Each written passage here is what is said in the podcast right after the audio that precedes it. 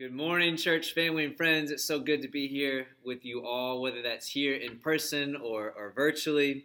Um, I want to thank God for the technology that we have in this modern age. I can even give a shout out to my son at home. Hey, Ezra, Daddy loves you. I'll see you soon. Um, but yeah, church, I'm just so thankful to be here with you all. Today, we're going to be in Exodus chapter 12. And as you're getting there, church family and friends, I just want to take a minute to thank Pastor Sean for leading us in the taking of the Lord's Supper today. See, it's a blessing that we could take the Lord's Supper today, especially because the passage that we're going to look at talks about the Passover. This is a spoiler alert for everyone here. We're going to talk about this in a minute. But Jesus is the ultimate fulfillment of the Passover meal. And in other words, what what we're going to read today, we now know that, that Jesus, in his death on the cross, became the final Passover sacrifice that God's people, past, present, and, and future, need to cover their sins and protect them from the impending judgment of God. So, as we look today at the Passover event in Exodus 12, I just, as a, as a way of encouragement and, and, and a really initial primary uh, means of application, let us remember the next time that we take the Lord's Supper that, that this is our history too. What we're going to read in Exodus 12, it's our history as well because we are the people of God. Now I'm going to read Exodus 12, a, a couple verses here, verses 21 through 27, uh, not the whole passage yet, but we're going to read that and I'm going to pray and then we're going to jump right into the text. So, church, join me in reading Exodus 12, starting in verse 21. The Word of God says this Then Moses called all the elders of Israel and said to them, Go and select lambs for yourselves according to your clans, and kill the Passover lamb. Take a bunch of hyssop and dip it in the blood that is in the basin, and touch the lintel and the two doorposts with the blood that is in the basin. None of you shall go out of the door of his house until the morning. For the Lord will pass through to strike the Egyptians, and when he sees the blood on the lintel and the two doorposts, the Lord will pass over the door and will not allow the destroyer to enter your houses to strike you. You shall observe this rite as a statute for you and for your sons forever. And when you come to the land that the Lord will give you as he has promised, you shall keep this service. And when your children say to you, What do you mean by this service? You shall say, It is the sacrifice of the Lord's Passover. For he passed over the houses of the people of Israel in Egypt when he struck the Egyptians, but spared our houses. And the people bowed their heads and worshiped. Church family, friends, let us bow our heads in prayer. Father, we come to you. We thank you, God, for your word.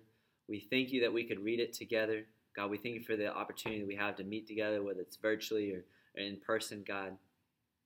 God, I thank you for the fact that you provided uh, a sacrifice, a Passover sacrifice for your people thousands of years ago. I thank you for Jesus Christ, as I just mentioned, our final Passover sacrifice. I pray that today, as we read your word, God, that our hearts would be stirred to treasure you more, to treasure your Son, Jesus Christ, more in our hearts, and God, that we would ultimately worship you from it, just as the people of Israel did here in, in Exodus 12. I pray, God, as we look at your word, that we would be stirred to um, live out God, your word, live out our faith in the world around us, in this culture, in this climate, with so many things going on, so many challenges. God, I pray that you would encourage us by your word today to live for you and for your glory going forward. We ask this all in Jesus Christ's name. Amen. Amen. Church, the, the verses that we just read, they're Moses' instruction to the people about what the Lord has already commanded him. They serve as a summary as what of what has come before in Exodus 12. So let's go back some verses to the start of the chapter and look a little bit more intently at what God is doing. And remember, church, in this glimpse of Exodus, the season that we've been in studying this book, we're seeking to ask two questions of each text that we read together. First question is, what is God doing or how is He at work? And then the second question is, as we read, what we read, how then should we respond to the text? The answer to our first question can be summed up with one word, church, and I don't want you to miss this one word that I'm about to say. If you don't get anything else, I probably will say it 50 to 100 times. I don't know if I'll say it that much, but I will say it a lot in this message. This one word, church, don't miss it, is redemption. God redeems his people. In this passage, then, we're going to see God's redemption expressed in three different ways. First, we're going to see that God's work of redemption is expressed in what we now know as the Passover event. It's more than a meal, and we're going to see that in verses 1 through verse 14.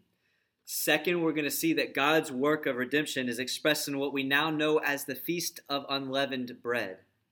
It begins with Passover and it lasts for seven days afterwards. We see that in verses 14 through 20. And lastly, not in the text that we read together this morning, but we see God's work of redemption expressed in the ultimate fulfillment of the Passover sacrifice, of the rituals here, of the feast. And we see that expression through God's own Son, Jesus Christ, our Savior. So, looking first then at God's work of redemption through the Passover, go with me actually back one chapter to, to chapter 11, verse 9. Pastor Travis, I want to thank him for, for preaching to us last week. He explained this text to us a little bit. This text, it reads, then that the Lord, so, so read chapter 11, verse 9 with me. It says, Then the Lord said to Moses, Pharaoh will not listen to you, i.e., he will not listen to you that I am bringing judgment upon him. I'm going to bring judgment upon Egypt. God says, that he will not listen to the promise that he's going to destroy Egypt's firstborn. He's already given that promise to Pharaoh. We saw that back in Exodus 4, verses 22 through 23. If Pharaoh didn't let his firstborn go, God's firstborn, Israel, then God was going to destroy Egypt's firstborn. God says that Moses, he says, Moses, Pharaoh will not listen to you. We have to ask the question, why? Why will Pharaoh not listen to you? He says, that my wonders may be multiplied in the land of Egypt. Church family, up to this point in Exodus, there have been nine wonders that God has displayed, nine plagues that he has cast upon the people in the land of Egypt, nine expressions of God's judgment on the unrighteous and the unjust Pharaoh. And all of these wonders, all of these plagues, all of these judgments have resulted in one thing, and that is the continual obstinance, the continual hardness of heart of Pharaoh, the political ruler of Egypt. His heart is hardened against God and hardened against the people of God, Israel. He won't let them go. He will give them no justice, no mercy. They're in physical bondage and oppression to this ruler of the land. The situation for Israel is bleak. And we have to ask the question when we come to Exodus 12 what will it take to break Pharaoh? What will it take for things to be made right for the people of God? These questions in uh, that we ask of the text here in Exodus 11 and 12, they sound familiar. You see, many in our communities, our neighbors, our brothers and sisters in, in this church and in the church universal are asking, and I'm asking some of the same questions as it relates to the current and the long lasting injustices of racism. What will it take for these injustices to be made right? What will it take for the system to be made just? We look back at our text then in chapter 12. It's going to take one more final wonder, one more plague, one more judgment of God that is going to then result in the redemption of his people. And this wonder, it's so extravagant, it's so magnificent, so miraculous that God actually reorients his people's understanding of time around this event. He tells his people that this wonder that he's about to enact is so glorious that the Hebrews actually have to create a whole new calendar system based off of this one event. Could you imagine if God did that today? That, that God does something miraculously so powerful, so majestic that we change our entire calendar system to be revolved around that, to remember that at the start of every year. This is what God does for the people of Israel. Look with me at, at verse 1 of chapter 12, church. The Word of God says that the Lord said to Moses and Aaron in the land of Egypt, This month shall be for you the beginning of months. It shall be the first month of the year for you. God is saying to Israel, everything else that's to follow in your calendar year, it flows from this event. It flows from remembering what I am going to do, what I am doing, what I have done. Do not forget, Israel. Remember your Lord. Remember your Lord. For the people of Israel, there's an immediate glimmer of redemptive hope expressed here. The marker of a new year for them to hold on to it foreshadows their imminent deliverance from their bondage of slavery and oppression in Egypt. Redemption is coming, and it's coming through a sacrifice and a meal. Look at verse 3 with me. We're going to read here for a little bit. In verse 3, it says that the Lord instructs Moses and Aaron. He says, Tell all the congregation of Israel that on the tenth day of this month, every man shall take a lamb according to their father's house, a lamb for a household. And if the household is too small for a lamb, then he and his nearest neighbor shall take according to the number of persons, according to what each can eat. You shall make your count for the lamb. You shall be without blemish, a male, a year old. You shall make you shall you may take it from the sheep or from the goats, and you shall keep it until the fourteenth day of this month, when the whole assembly of the congregation of Israel shall kill their lambs at twilight. Then they, the people of Israel, shall take some of the blood and put it on the two doorposts and in the lintel of the houses in which they eat it. They shall eat the flesh that night, roasted on the fire with unleavened bread and bitter herbs, they shall eat it. Do not eat any of it raw or boiled in water, but roasted. Its head with its legs and its inner parts. And all the kids right now are saying, Ew. But verse 10 You shall let none of it remain until the morning. Anything that remains until the morning or could remain, you shall burn.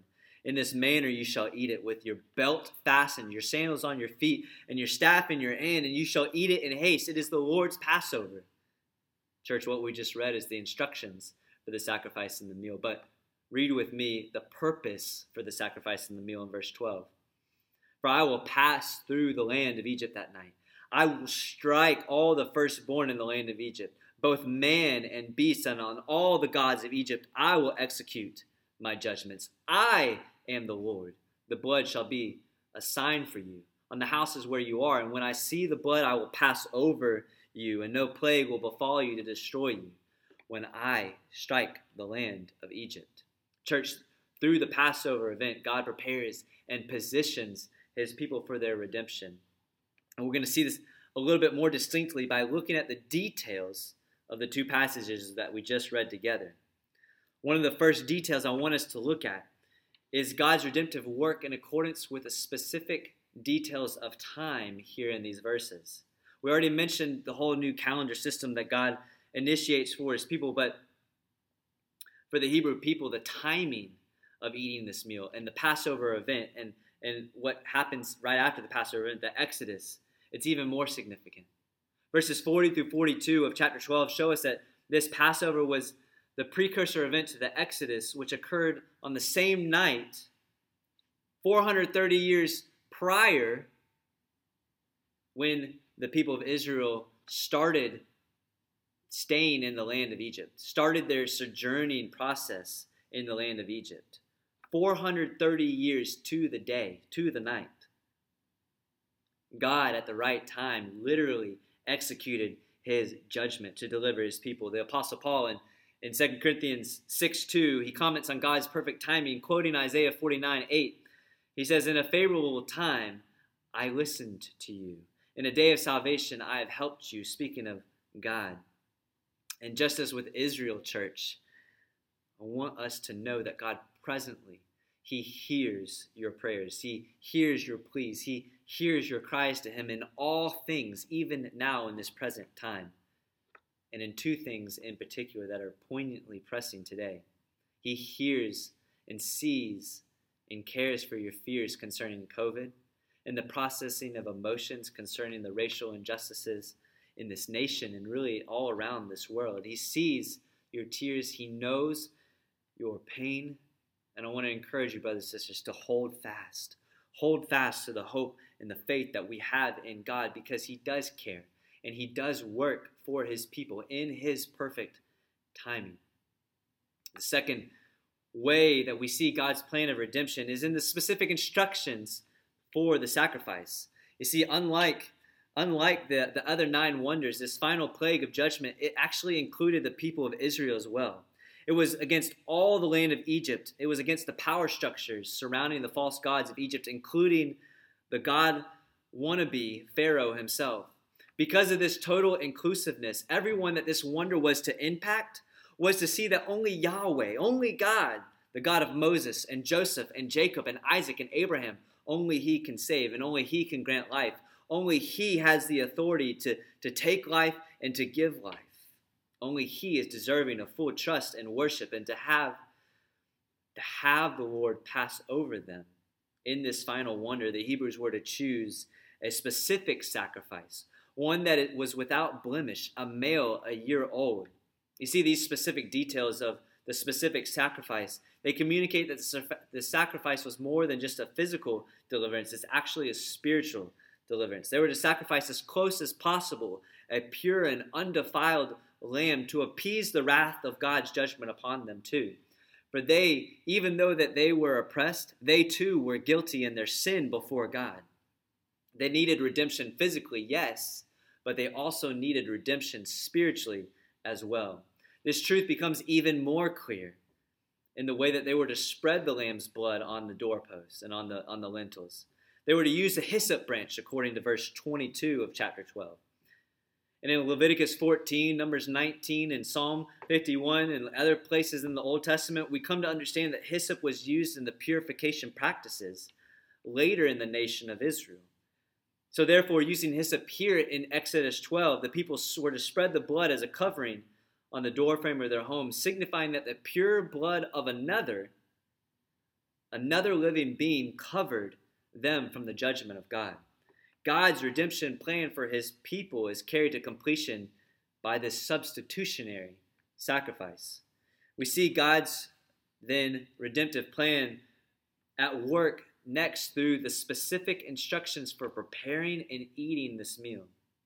They were to roast the whole lamb without breaking any of its bones, according to verse 46, with the addition of bitter herbs and eating the unleavened bread.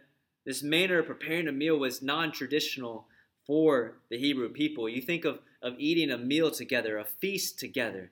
You think that it takes time to prepare a, a good meal for one another. I, I encountered this this past weekend. I was um, in the Georgia mountains with some of my buddies, and we smoked a brisket. And it, we started at 9 a.m. in the morning until 7 p.m. at night, literally all day preparing this wonderful meal that we had. And I'm sorry if that makes your mouth water right now, but it took time. But here we, we see that God's communicating something different by the preparation that these Hebrew people are to take in preparing the meal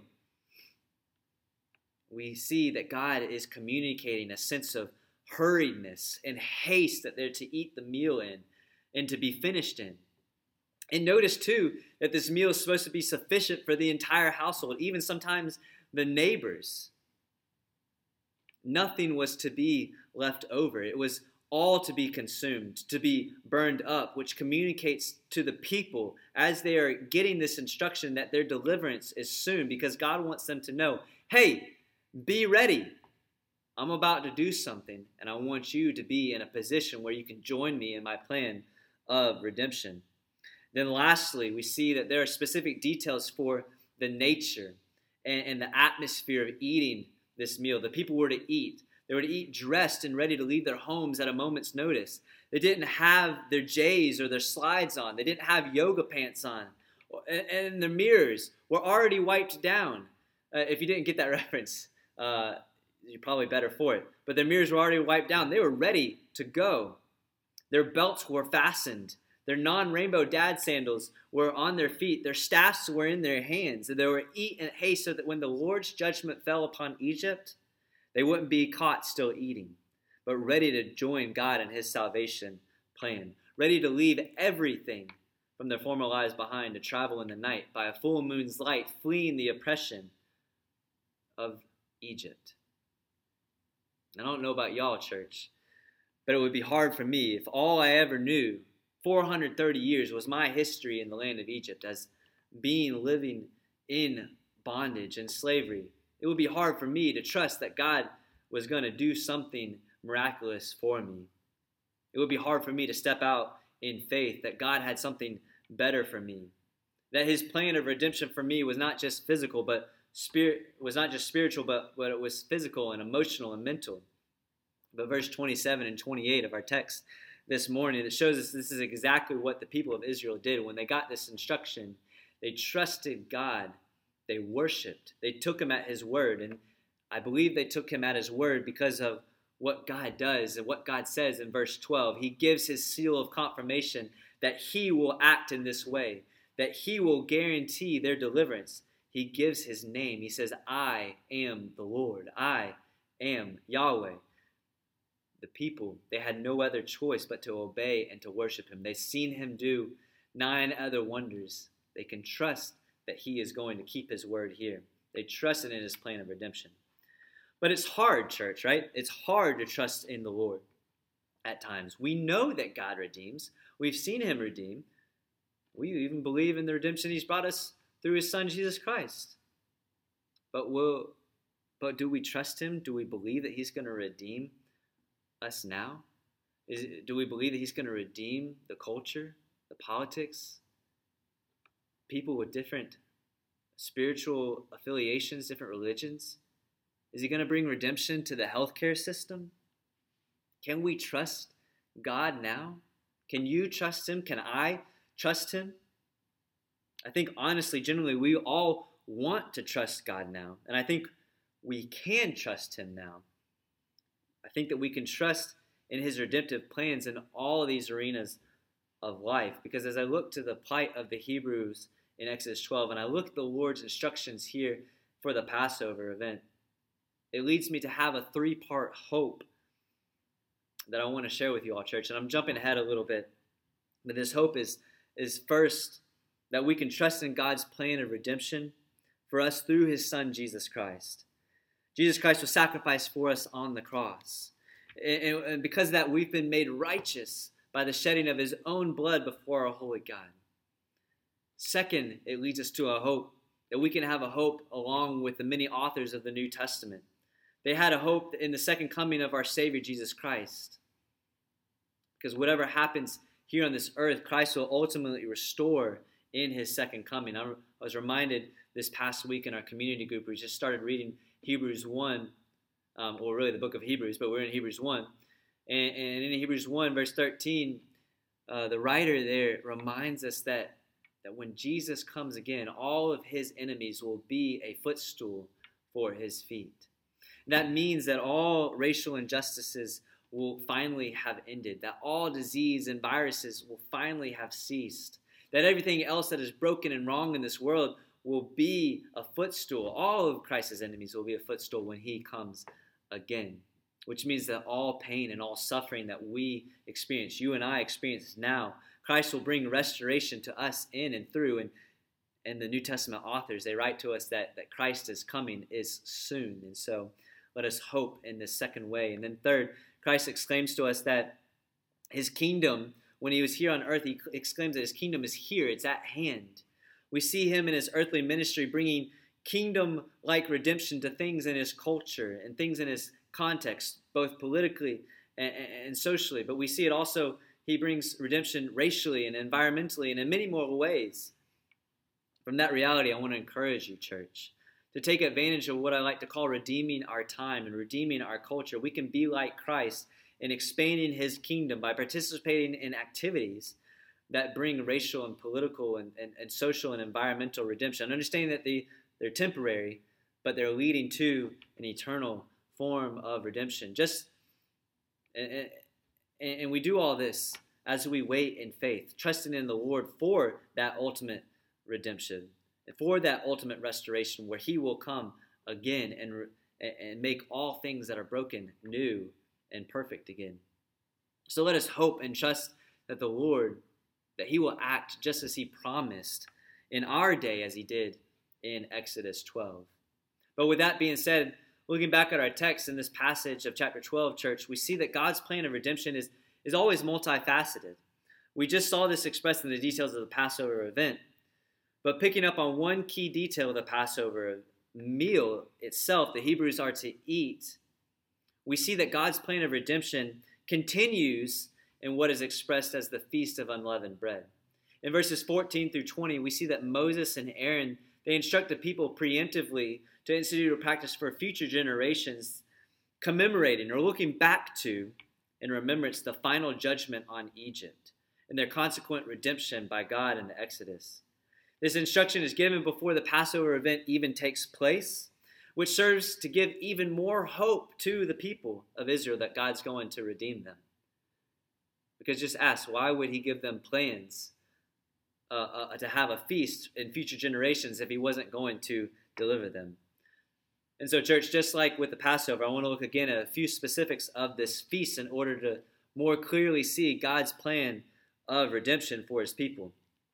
First, this, this feast is given meaning back in verse 8. Um, the people were instructed to eat unleavened bread with the meal. And the immediate purpose for that was that it would cut down on time for preparing the meal because preparing leavening bread, leavened bread would have caused the Hebrew people to essentially miss their opportunity to exit Egypt. Verse 34 says that the people departed from their homes before their dough was even leavened. So if they had waited for the dough to leaven, they would not have left in time. There was no time for the leavening process. Second, we see that this feast is given meaning as it spans over seven days after the Passover meal. Verse 39 of chapter 12, it says that the people took with them unleavened cakes for their journey out of Egypt. Unleavened bread is what sustained the people as they fled in their exodus, in God's redemptive plan for them. And so, for a week, then, people are to remember in, in faith that uh, it is that as they partake of the, the, the, the unleavened bread for a week, they're to remember Exodus 13 9 where God says that with a strong hand the Lord brought them out of Egypt. See, the Lord provided all that they needed in his plan of redemption. And then this feast is also it's given a spiritual meaning which we see by looking at verses 15 and 19 through 20. See, if anyone were to eat the unleavened were to eat the leavened bread during this time, they would be cut off or removed from the family of God. But why? why if the people were to to eat leavened bread versus unleavened bread, why would they be removed from the chosen family of God? Obviously, it would be a direct sin of disobedience against God, but but even then, why the severity of the consequence? We see the answer to this question by learning that in the rest of the Old Testament, leaven is symbolically associated with sin or impurity and uncleanliness. As Christians, this spiritual symbolism it becomes even more clear in the New Testament through the words of Paul in 1 Corinthians 5, verses 6 through 8. Speaking against sin and, and the acceptance of it in the church, Paul says, Do you not know, Christian, that a little leaven leavens the whole lump? Cleanse out the old leaven, that you may be made a new lump, as you really are unleavened. For Christ, our Passover lamb, has been sacrificed. Let us therefore celebrate the festival, the festival of unleavened bread, not with the old leaven, the leaven of malice and evil, but with the unleavened bread of sincerity and truth. For Paul, followers of God through Christ are actually personified as unleavened pieces of bread. So for the Hebrew people, they were not to eat leavened bread because it spiritually represents the unrighteousness and, and the, the oppression and the unjustness and the, the wickedness, the sinfulness of Egypt. It's the base culture and practices. They were not to uh, realign themselves with their former uh, former captives, captors, uh, after they had been redeemed by God. This is this is why, if the people were to partake of leavened bread in this feast, that they would be cut off from the family of God, because God, in His redeeming process, is making them His own people. He's communicating that they are holy and righteous and worthy of redemption, and therefore they're not to go back to partaking of their old, uh, the, the ways of their old culture that they lived in. And then lastly, God shows in his redeeming actions through the feast of unleavened bread that his plan of redemption is not just for ethnic Israel. It's for every people, every nation, every tribe, and every tongue. We get just a small glimmer of this truth in verse 19. The sojourner, i.e., the, the non Hebrew, who has submitted himself or herself to Yahweh, is welcome to partake of this feast, this Passover meal, according and the Passover meal, according to verses 47 and 49.